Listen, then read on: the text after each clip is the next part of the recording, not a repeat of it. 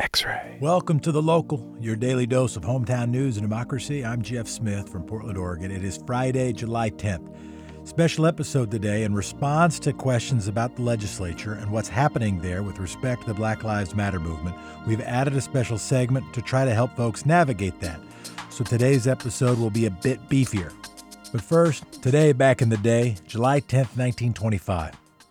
A mob forced a Japanese labor crew out of Toledo, Oregon, a community of about 2,500 people in the central Oregon coast. The incident led to a wrongful act lawsuit that, for the first time, found leaders of a mob guilty of civil rights violations. When the new workers arrived by train on July 10, 1925, mill supervisors assured them that they were welcome in Toledo. Two days later, a local mob of about 50 men urged on by about 200 vocal women and children, forced 27 Japanese people, two with families, four Filipinos, and one Korean, onto trucks and cars and drove them 50 miles to the train depot in Corvallis. This event became known as the Toledo Incident. And today, back in the day, July 10th, 1965, the Rolling Stones had their first number one U.S. single, I Can't Get No Satisfaction. And today, back in the day, July 10th, 1972, Shirley Chisholm appeared at the Democratic National Convention, a public highlight of Shirley Chisholm's historic presidential campaign. Today on the local, we'll start with your quick six news headlines. We'll then have that special section, a guide to the legislative committee hearings on transparent policing and use of force reform. We'll have Alex Zielinski, news editor of the Portland Mercury, with a look at the protests and the police reform next steps, and an interview with Oregon Representative Marty Wilde on one of the big issues facing police accountability qualified immunity, the shielding of officers being found liable for unjust harm. X ray. First up, it is today's Quick Six local rundown. The new Joint Committee on Transparent Policing and Use of Force Reform met for the first time on Wednesday. The new legislative committee heard testimony on the role of systemic racism in public health, civil liberties, white supremacy in policing, anti fascist movements, protest tactics, as well as police standards for using force and the complexities of prosecuting officers. And that was day one. Yesterday, they heard testimony on models for modern policing, including best practices for recruitment, community policing models, and they did take testimony on qualified immunity. Today, they'll hear testimony on crowd control techniques uniforms and gear, and general standards and use of force. Public reporting suggests that two areas at least will be covered how police shootings are investigated and whether police should be allowed to use tear gas and other crowd control weapons on demonstrators. And beyond this week, the committee has scheduled additional hearings for July 15th through the 17th. For today's session, you can check out the live stream available on the Oregon Legislature website. Now, after the Quick Six, we'll get a little more in depth on how to engage with that legislative process and why so much is at stake. Your daily dose of data. The Oregon Health Authority reported 389 new coronavirus cases. That is a new record in daily cases for the state. That gets us up to 11,188 known cases. The biggest counties were our most populous counties, plus Umatilla County in eastern Oregon. And we had six new coronavirus related deaths on Thursday. Meanwhile, Oregon hopes to avoid a testing shortage in the future. Officials say the state could run into shortages over the next two months. OHA says it's becoming increasingly tough for the state to compete for materials against states in more dire situations. That includes Florida, Texas, and Arizona. Some of their intensive care units are close to reaching capacity due to a surge in coronavirus patients. Nine labs at Oregon hospitals have already been impacted by supply shortages. One said it can no longer process tests in house. There is some good news. It's that so far, a shortage of testing kits and supplies doesn't appear to have impacted Oregon's numbers. Nearly 40,000 residents received test results last week, and that is a weekly record, nearly double the tally from a month ago. As for Washington State, OPB is reporting that COVID 19 cases are overloading the Clark County staff. For most of June, the county averaged a little less than eight cases a day. But in late June or early July, they've had several days with 30 cases each. As for Washington state as a whole, they now have 38,581 reported cases and 1,409 deaths. Wash your hands, cough in your elbow, wear a mask, stay socially distanced. And the struggle at the Oregon Employment Department continues, still trying to process self employed workers' unemployment claims. According to the media briefing with the acting director of the Oregon Employment Department on Wednesday, a rise in COVID 19 cases is impacting the health of department employees themselves. During the briefing, David Gerstenfeld said since the beginning of April, seven employees have tested positive for COVID 19, including five in the past week in four different locations. On top of that, in the same briefing, it became clear that the Pandemic Unemployment Assistance claims, the PUA claims, have become the department's latest wrench in the cog. They still need to process about 61,000 initial PUA claims to meet its August 8th goal. As of now, if your PUA claim has not yet been processed, you should not plan to receive your benefits until at least August 8th. They've had about 98,000 applications. Of those, about 23,000 have been paid. He announced a language assistance hotline for people who need help filing initial or weekly claims. That number, 503 606 6969. In economic news, maybe some positive news, House Speaker Tina Kotek and Senate President Peter Courtney on Thursday made a proposal. They're pushing for $500 million in emergency relief checks to Oregonians still waiting on unemployment benefits from the Employment Department. They said they're going to ask for $35 million in federal CARES Act dollars. And the Legislative Emergency Board will meet Tuesday, July 14th to consider that proposal. And a little bit of good news gas prices are likely to remain low in Oregon as long as the pandemic persists. On average, gas in Oregon costs 60 cents less a gallon than it did a year ago. Lower demand for gas means prices will probably stay lower. And remember what we talked about just the other day? The Portland City Council did vote unanimously on Wednesday to cap restaurant fees charged by third party delivery services. What does that mean? Effective immediately, third party delivery services like Grubhub and Postmates can't charge more than a 10% commission and can only charge a 5% commission on pickup orders. They'll face a $500 fine for violating the ordinance. During the pandemic, local restaurants have counted on takeout and delivery in order to stay above water. But to make those deliveries, they often rely on apps like Grubhub, Caviar, to name a couple. And many smaller local businesses have little bargaining power against those companies. Before the cap, some of the services charged restaurants up to 30% in delivery fees. The ordinance is intended as an emergency order, meaning it'll stay in effect through the state of emergency plus 90 days and a historic ruling from the Oregon Court of Appeals. They ruled on Wednesday in favor of a person's right to legally change their gender to non binary. The ruling requires circuit court judges to grant non binary as a gender marker if a person has legally followed the process. Oregon birth certificates and driver's licenses already have a non binary option, but those are administrative, not legal changes. The decision reverses a 2019 ruling from Lane County Circuit Court Judge Charles Carlson. Judge Carlson had denied a petition from Jones David Hollister a non binary Lane County resident, to change their legal designation to match their gender identity, and thus make sure they were seen as a non binary person in the eyes of the law. The Court of Appeals decision overturns that denial. It also sets a precedent so that other non binary Oregonians won't face the same hurdle when changing their legal gender designations. In a press release, Hollister said, I am so thrilled. I'm thrilled for not just myself, but for all non binary Oregonians. In the coming weeks, Hollister expects to receive paperwork from the court with their correct gender marker, and Hollister celebrated by having cake with their spouse. And that's today's Quick Six Local Rundown. X ray. Here's your special segment about the special committee that will inform the special legislative session on matters of transparent policing and use of force reform. And a shout out to all the activists who are engaging constructively to have your voices heard and make more progress on these issues than at any time in recent history. In recent weeks, we've done a half dozen interviews. We've talked to about a dozen sources. What we know is there are huge discussions of decisions being made in the Oregon legislature impacting police practices, budgets, rules, and more. But things are happening so quickly and with so little advance information that fewer citizens and unelected humans are getting engaged. So, whereas 700 people showed up to testify at City Hall on the Portland Police budget, nowhere near that number have engaged on the half dozen policy ideas that will impact police bureaus and sheriff's offices in every one of the 36 Oregon counties. So, here's some context on what's going on and how you might engage if you so choose, organized by the five W's and the H of journalism. When? Right now and next week. The co chair of the committee told us public hearings will be next week, the 15th to the 17th. The special session is likely to be called with little advanced warning after that. Last time there were only about two weeks of notice. So the when is kind of right now. What?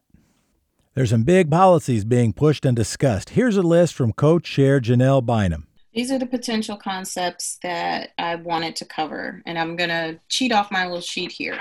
Okay to close the loopholes on arbitration, the bill that was 1604. There were people that wrote in that said this isn't strong enough. Okay, Senator Frederick wanted that bill to pass as he had passed it so that he could get that and check that off the list. Incremental progress. The second was use of force, banning chokeholds, ensuring the, um, the health and safety of anyone that you've arrested or is in your uh, custody.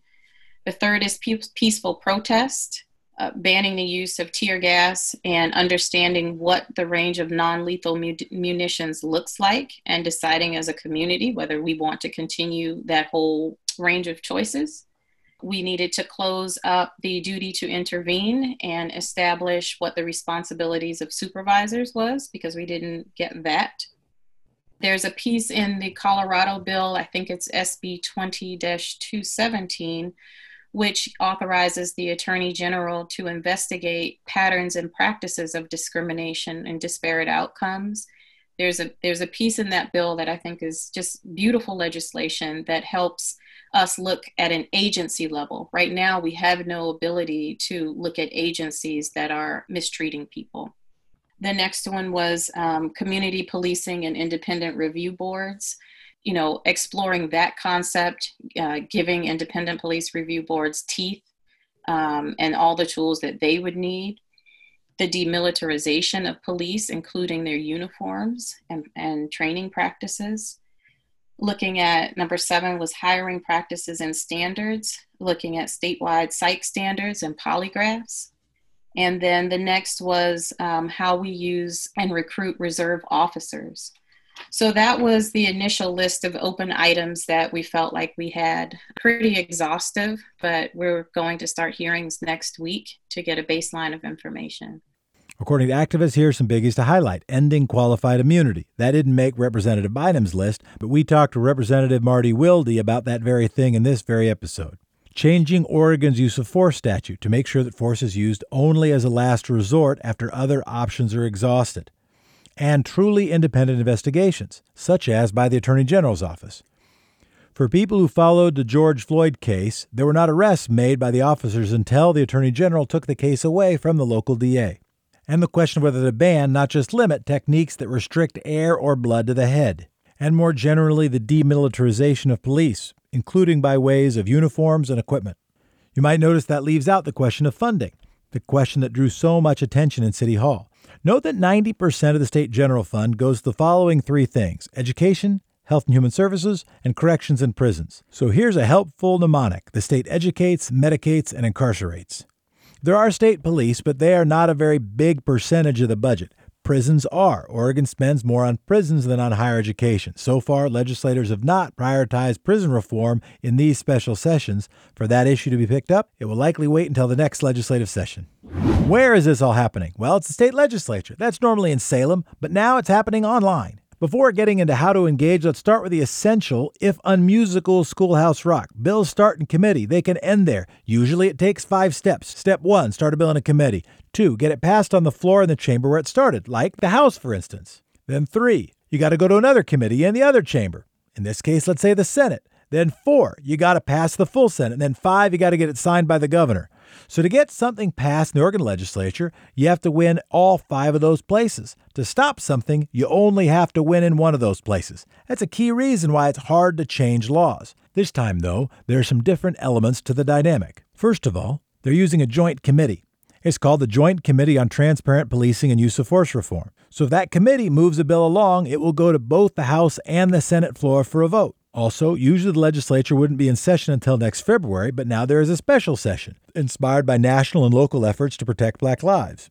And another way it's different. Once a bill gets out of this committee on the floor, it will be hard to vote no on, and nearly impossible for a Democratic governor to veto. Once a bill gets out of this committee, it will be very hard to vote no on, and nearly impossible for a Democratic governor to veto. That means whatever this committee sends to the floor will probably pass and become law. This gives the People of Color Caucus in the legislature huge power, especially Representative Janelle Bynum, Senator James Manning, and Senator Lew Frederick. They sit on that committee. Bynum and Manning are the co chairs. Which brings us to who, a bit more about them. You can listen to our interviews with Janelle Bynum and Lew Frederick in recent episodes of The Local. We're still working to get Senator Manning scheduled. Representative Bynum is an engineer by training. She and her husband now run four McDonald's franchises. She serves the Happy Valley area. In talking to her about the last special session, she worked to get broad based support for a package of bills. after amendments that Representative Marty Wilde acknowledged weakened the bill. Bynum worked alongside district attorneys, sheriff's offices, civil rights lawyers, and police chiefs. She acknowledged that she hadn't heard as much public engagement from activists and reformers as in the city, for example. And she made the point that she was being asked to carry a lot of the burden for a problem of systemic racism that she did not create. Senator James Manning is a former corrections officer, police officer, military veteran, and the former chair of the Oregon Commission on Black Affairs. He was named the Senate co chair after the previous special session. And Senator Lew Frederick also serves on the committee, a former newscaster. He worked for 13 years at Portland Public Schools. He was a longtime Bus Project board member, and he submitted 59 bills on police reform over the past 10 years. There are other members of the committee. There are also other members of the POC caucus. You can find them on OLIS and you can Google it. Which brings us to how. How can citizens and activists and unelected human beings engage? The first might be communicate with the People of Color caucus in the legislature. They will notice if there is grassroots support to go big, if there are allies, not just among the folks who lobby the legislature all the time. Second, posting on social media and tagging legislators can also get the attention of those members on social media, particularly where those posts are persuasive. A little more traditional, calling and emailing legislators. Funny for me to call emailing traditional, particularly one's own legislator. You can find your legislator at OregonLegislature.gov. You can also testify before the committee. The info is on the OLIS website. What's OLIS? That is the Oregon Legislative Information System, not to be confused with the OLIS that is the official chart of the highest selling albums in Poland. That's true, by the way. So Google OLIS, O L I S, and with a few clicks, you can find the committee hearings and the information about how to testify. And why? Well, it's our democracy, folks. We can throw stuff at the TV screen about presidential politics. We can send angry or clever or even informational tweets. We can also engage in the people's business. Thanks for listening to that portion, and thank you, democracy.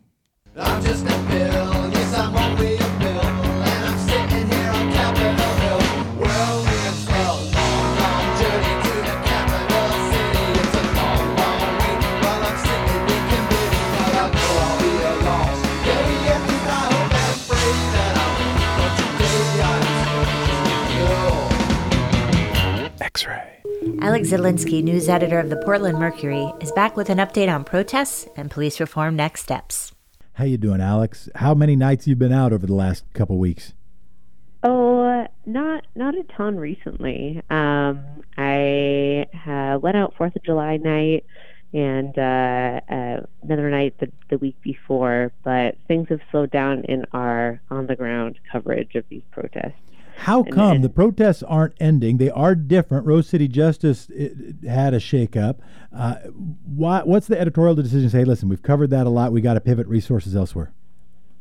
Yeah, well, I mean, I wouldn't say we're pivoting resources elsewhere. I feel like we're doubling down on like you've you've been on the ground. We check in every week to see what's going on, um, and then we put resources towards like understanding how the police uh, are legally allowed to, to, to act the way they do, um, kind of looking more into the groups that are involved, uh, you know, filing a lot of kind of uh, records requests to find out more about the different relationships the police have with different members of law enforcement.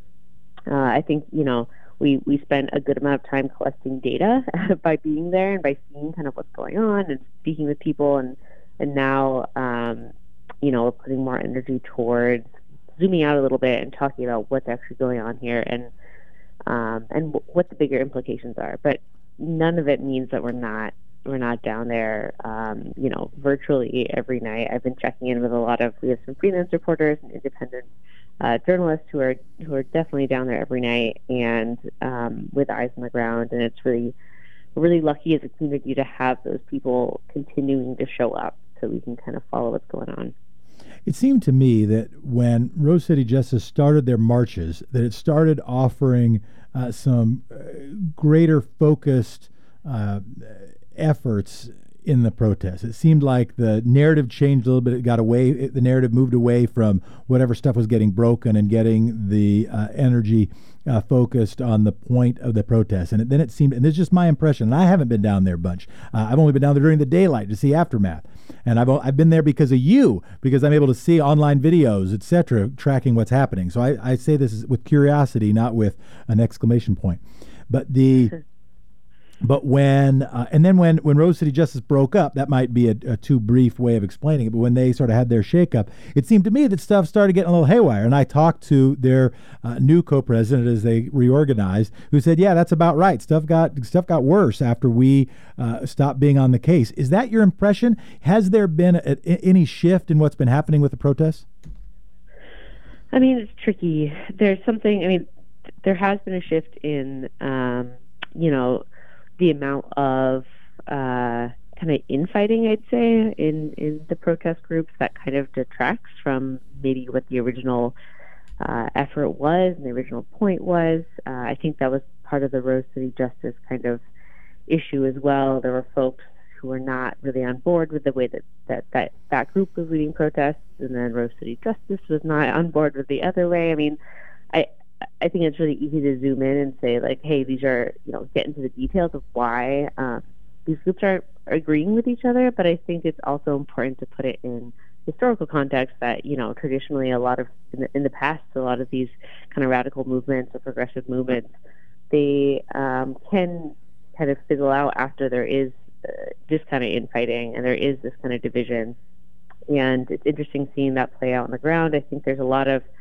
organizers who are acting kind of independently, some of them who are, um, you know, just coming down or people are coming down to see what's going on who don't really know, um, who might not be on board with kind of some of the, uh, you know, tactics and like acceleration that some of the protesters um, have or want to get engaged in. There are some people who just going to show up because they think it's kind of a party.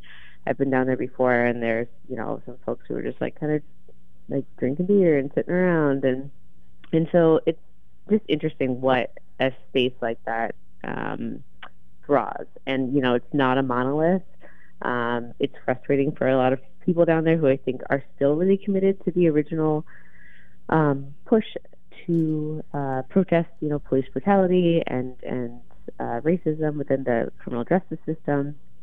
I think some people uh, believe that, uh, you know, acting um, uh, aggressive and kind of um, vandalizing and, and, kind of, you know, throwing things at the police is, is the way to continue to get attention and to continue to, to this movement going. I think other people disagree. Um, it's not my place to really decide what's right or wrong in the way that people protest, but you know, it's certainly turned into it's metamorphosized over the past weeks into a different um, protest.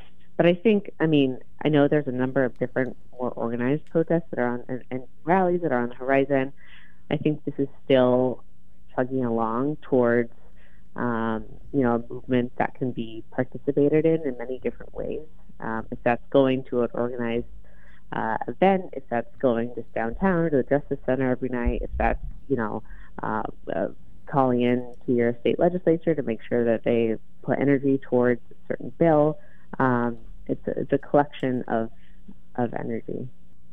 You said you wanted now, and with your reporting, while you're still staying, uh, as you said, virtually on the ground and also going physically out there from time to time, you're trying to also put your focus on the legal context, the legislative context, on how use of force is in fact applied by the government in our state and in our city. What's happening? How are you tracking the joint committee hearings in the legislature and how the reform, accountability, transparency, use of force discussions are happening there? Yeah, it's interesting. I mean, so far there's only uh, there's only been one day of committee hearings for this um, specific joint uh, committee. There's three days uh, planned for scheduled kind of testimony from experts on on policing and uh, police accountability and use of force um, uh, at the Capitol right now. Yesterday's it's it's pretty fascinating how jam packed these schedules are and how much um, legislators seem to want to get done in about three days, or not done, but just kind of digest. Um, yesterday, there were about, I don't know, 10 different experts that were kind of crammed into two hours to break down a number of different points. Um, you know, go, quickly go over um, the history of kind of white supremacy uh, within police bureaus, uh, quickly kind of run through what Antifa is, um, and also get into um, you know kind of the the legal functions. Uh, there was a, um, a district attorney, I think, with Marion County, who went through. This is what happens when a police is is uh, charged with use of force, uh, with illegally using force against someone, and what the uh, what a district attorney has to really prove um, to get to the point to prosecute that officer, and how hard it is. And so, I think uh, right now lawmakers are really digesting a lot of different information um, from all of these different pieces of kind of what makes up the criminal justice system. I, you know, I frankly think it's um, it, they would benefit from maybe a little bit more time on each topic, but it is a, a good moment to kind of have this all on the record for at least the public to go back and get kind of, um, you know, bites of information about different pieces. Have they scheduled how... the public hearings that the public can actually go and testify? Is that public yet, and how do people engage with that? That's not, yeah, that's not public yet. I'm not sure when those um, hearings will be. Right now, it's just. I'm told it's going to be next week. I, I, yeah, it was invited testimony this week and apparently public testimony next week. And in talking to Janelle, okay. Representative Janelle Bynum, uh, I've got a couple. I got a couple little pieces for your future scoops. Uh, according to Janelle Bynum, there wasn't as much. Her comment, and she said this on our interview, which you can feel free to check out and quote anytime you want. Of course, the uh, th- there wasn't as much engagement with from the people or by the people, and she shared your concern on timing, by the way. And there wasn't uh, there wasn't as much engagement by people in the legislative process as there was in the city process, and that sounded to me like a clarion call for activists to be engaged in the city process, excuse me, in the state process. And she also said, right. yeah, the public testimony is going to be next week. That's what she said. Uh, and and then we today talked to Representative Marty Wilde, who is testifying at 10:30 today about. Uh, about qualified immunity, and he's got a bill to try to to try to change qualified immunity that hasn't yet been didn't make the list, the list of six in that first round, and that's a and that's a that's a big big one. I don't know if that's already on your radar screen. Yeah, I mean, there's a, there's a number of them that are kind of coalescing right now. Um, I I'm not sure which ones will actually make it to, to become a piece of legislation. Um, that one I've heard about, but I think we'll be probably hearing in the next week or so um, kind of takeaways from these conversations that we're having and what's to be expected when there's a next uh, session. Well, I'm so grateful. I am so grateful, and we are so grateful for your reporting. It's been fantastic. We hope we can do this again uh, next week. If you have to bow out, I hope we can find another time to at least share info. But we really appreciate you, Alex. Yeah, yeah, I'll be here. Thank you. Thanks for having me on. Be well. Representative Marty Wilde of Oregon House District 11 and Jefferson Smith are up next with reflections on the recent special session and an in depth look at qualified immunity. Marty Wilde is a state representative. He represents House District 11. Earlier this month, I guess actually, excuse me, it was in the end of June, the legislature put forth at a special session. I call it the special special session. It's the first special session. They're going to have another one. And they put forth six bills. Four and a half of them happened. All the major amendments essentially weakened the bills, but they passed some bills. One of the big bills they didn't pass was called qualified immunity. Marty Wilde is working on that now. We're going to talk to him about it. Representative, thanks for joining us. Thank you for having me on, Jefferson. So, first of all, correct me on or, or amplify helping people understand the geographic reach of your district. well, I call it the Kalapuya district in honor of the uh, tribe who lived there. But it goes, uh, I say, from the uh, University of Oregon down to Creswell, around Springfield, and all the way up into Linn County to the outskirts of Lebanon and Sweet Home. So what are you wrestling with right now? What's the first of all? Let's not let's set aside qualified immunity, which I want to get to in a minute. But even just what you're wrestling with as representing your district in the time of a global pandemic, in a time of national uh, a national uprising, has been my favorite descriptor.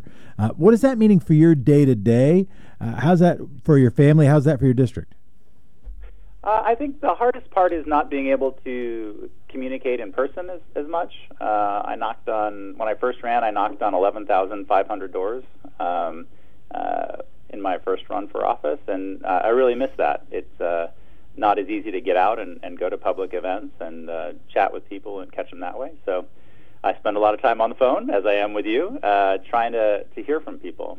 And, uh, you know that's, that's that's uh, that's one of the biggest challenges. And I think for my district, um, you know, it, it's uh, a lot of uncertainty. I have both Lane Community College and the University of Oregon, so there's a lot of uncertainty as to what's going to happen in the fall. Um, and then um, in the rural parts of my district, I have uh, a lot of agriculture, and they have a lot of questions as well. The markets are disrupted by this, and so we're just trying to get everybody through. What I, I tried to tell folks is, you know, this is likely to take another six to nine months before it's all resolved, um, but then it will be. And so we just need to keep an eye on the long game and keeping everybody um, working together to keep everyone healthy and safe. Let's talk about police accountability, the special session that just happened. Is it unfair for me to describe the major amendments that were made to the bills as generally speaking, and I might even say universally speaking, weakening the bills at least from a perform a reformers, haha, performers, at least from a reformer standpoint? Uh, yeah, I think they were um, they were weakened a bit to achieve consensus on it. I, we did, I think, receive Republican votes on all of them. Uh, in fact, uh, I think uh, some of them were unanimous or close to it. Um, so I think, in the context of the time available, um, that was a, a, good goal. But I think we all recognize that they were just a first step, and that we want to continue this conversation. And uh, I want to thank Senator Manning and Representative Bynum for letting me work on this project. When uh, describe for us the dynamic of the discussion. Was it mostly to get Republican votes? Was it to get the Coastal Caucus? Was it just because there are people within leadership who have relationships with uh, district attorneys? I mean, district attorneys and and county sheriffs and chiefs of police have real influence with lots of legislators around the state, right? I'm not just talking about Portland, Multnomah County, but each, you know, every sheriff, every police chief, every district attorney can reach their state legislator. Yeah, I don't know uh, that I would view it in terms of political wrangling as much as um, appreciating that there are some complexities um, in these issues. Um, I mean, I don't like tear gas much, but there are times when it's the least worst option, um, and trying to find the right place for those. I think. Um, so you don't think you don't think political influence had anything to do with the decisions? I, I I I will say, starting out, representative, it's hard for me to buy that. well, I wouldn't say it had no uh, influence. I would say I think we there was a lot of collaboration to find language that would work for everybody. Um, you know, and we have, boy, uh, at least uh, three police officers I can think of, or former police officers I can think of off the top of my head, two of whom were chiefs of police, um, Carla Piluso and Ron Noble, and then uh, Chris Gorsek was one as well. So um, you know, they've they've got a, a perspective in terms of um, what it's like on the ground and helping the rest of us understand that. Uh, you know, it's a it's a, a diverse legislature in terms of experience, and so I think we do try to listen to each other. Um, now, uh, clearly, uh, interests on the right were less interested in changing the status quo in drastic ways than interests on the left, but um, I think we got some important work done, and I think we all recognize it's just the first steps. Uh, what, so what, was the most important work? What was the most important work that got done? Um, from my perspective, I would say it was the duty to report misconduct um, by other officers. Um, what we see is um, police officers, um, most of whom are uh, take the, the, the right view of policing. Um, but operating in a culture that um, did not encourage reporting when people didn't uh, reach those professional standards, when people didn't abide by it. I, I look at it this way, uh, Jefferson. Um, is the primary purpose of the police to protect the public or is it to control the public? And I hope you and I and everybody listening to this believe that their job is to protect the public, um, that they should protect and serve, as we traditionally say. And I think uh, I, I, would say we all um, subscribe to that view, at least everybody on both sides aisle that I've talked to. And so the question then becomes, in that context, you know, what can we do to uh, policy-wise to keep the police closer to that mission, um, and honestly, to frankly get rid of officers who don't subscribe to that view, um, because that's the fundamental uh, philosophy of policing in our country: is that the police are there to protect the public you said it was a first step, and this is I find an interesting piece of the dynamic because that was one of the big uh, consensus comments from uh, House leadership, from the People of Color Caucus in the House, from uh, I think Senator James Manning said about exactly the same thing. I said I think Senator Lew Frederick, who's also working on these issues, been working on it for a long time, is I think said almost exactly the same thing. It's the first step. It's the first step, and at some level, it is absolutely accurate because there already is a commitment from the uh, from legislation of the governor to take another crack at it, and y'all are going to be in. Uh, I think y'all are in hearings this week and next week to get ready for another special session.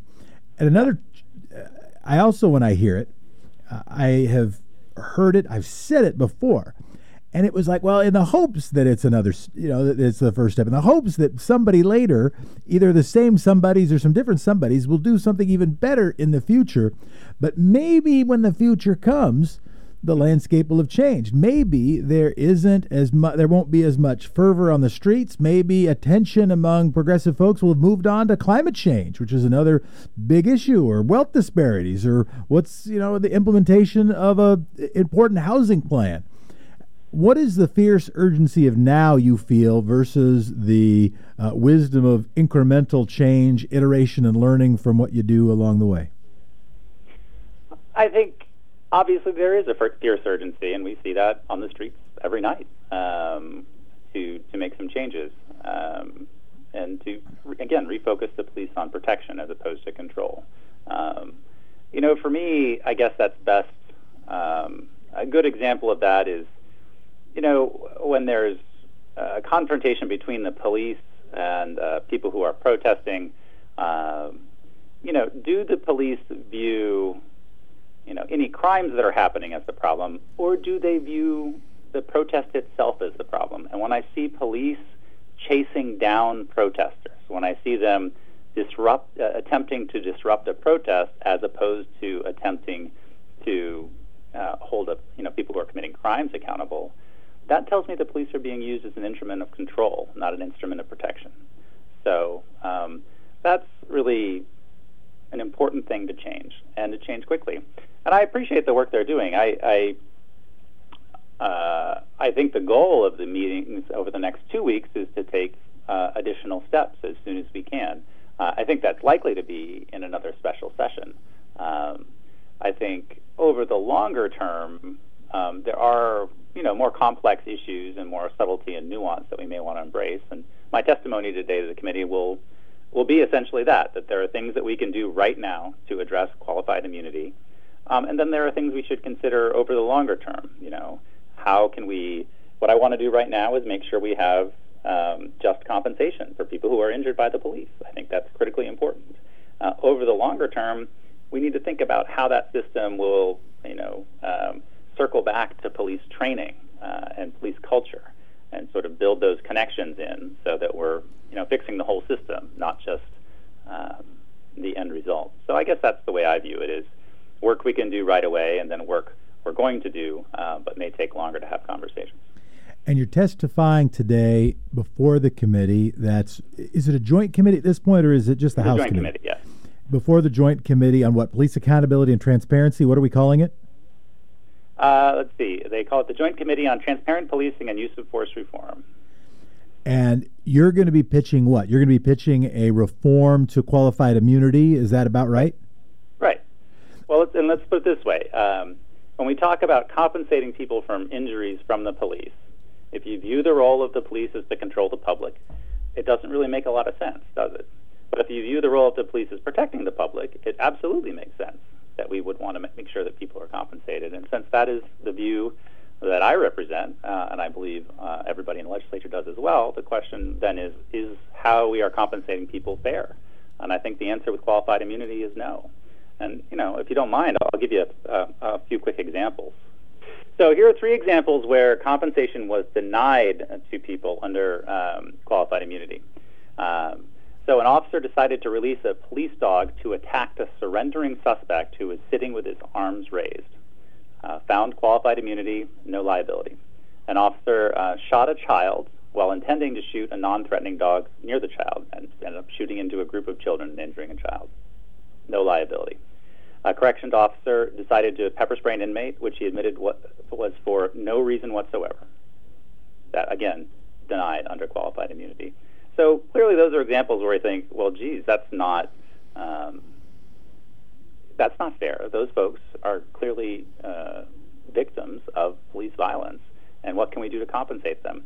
Um, so, you know, the, the, fundamental problem we're running into is it's a federal um, principle, right? It applies in federal courts. So we can't control what the federal government does. We sincerely hope that Congress fixes it. Um, uh, or the Supreme Court. But until then, we want to make sure that our courts are fair uh, and that qualified immunity does not apply uh, in our courts to that kind of conduct. What's the political path? Can you get this done in the next special okay. session? Can you get the support uh, members of the House and the Senate and get the governor to sign it?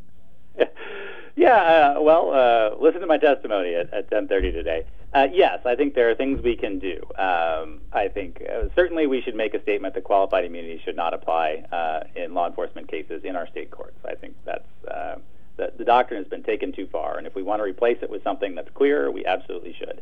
Um, but we definitely want to say it doesn't apply in state courts. And then we have to consider uh, fair compensation in, in our state courts. Uh, I do want to bring up some of the problems we have with recovery limits. Um, you know, the maximum recovery for all damages for personal injury in state courts is $769,000. That may sound a lot like a lot to you and me, but consider that there was a case in the Washington County shooting where the jury believed uh, this man who was shot in his own yard by police officers who did not identify themselves. Um, you know, they thought his injuries were worth seven million, and that was reduced to just over one million because of those caps. So I think it's important that we change that as well because, um, you know, it, it's important that people receive fair compensation for their injuries. Um, so. Uh, that's, uh, I think, what we can get done uh, is at least that. We could certainly make it fairer to victims um, so that they can receive a fuller recovery, uh, and we can certainly say we don't want this in our state courts. Over the long term, I think there's some important steps in terms of police training. Uh, I think there's some important steps in terms of, you know, as we've now established a statewide data bank for police misconduct, making sure that when there is a settlement or a judgment uh, involving an officer's conduct, that the DPSST considers that in light of their license um, as a peace officer. Um, not saying that every mistake should result in somebody losing their license, but I definitely think that DPSST should consider it when there is an incident of excessive force. So, Representative Wilde, thank you so much for spending the time this morning. Really appreciate you, and thanks for your service. Yeah, absolutely. Thank you so much. Thanks to Alex and thanks to Representative Wilde for joining the local, and big thanks to our production team. Editor Wizard Will Romy, Writers and voices DJ Ambush, Kate Kay, co executive producer Emily Gilliland, writers Julie Oppenheimer and Joy Palchik, and I'm Jeff Smith. Thanks for original journalism and research by the Lund Report, the Oregon Health Authority, COVID19.healthdata.org, the Oregon Historical Society, Portland Business Journal, Willamette Week, Pamplin Media, OPB, the Oregonian, the Columbian, the Statesman Journal, by Portland Street Roots, KOIN, KGW, and news partners Bridgeliner and the Portland Mercury. Thank you for listening to The Local your hometown? Well, today in a little more than 30 minutes. Thank you for subscribing. Do give us a review, five stars if you can, and share with a friend. And again, thank you, Democracy. Talk to you Monday. X ray.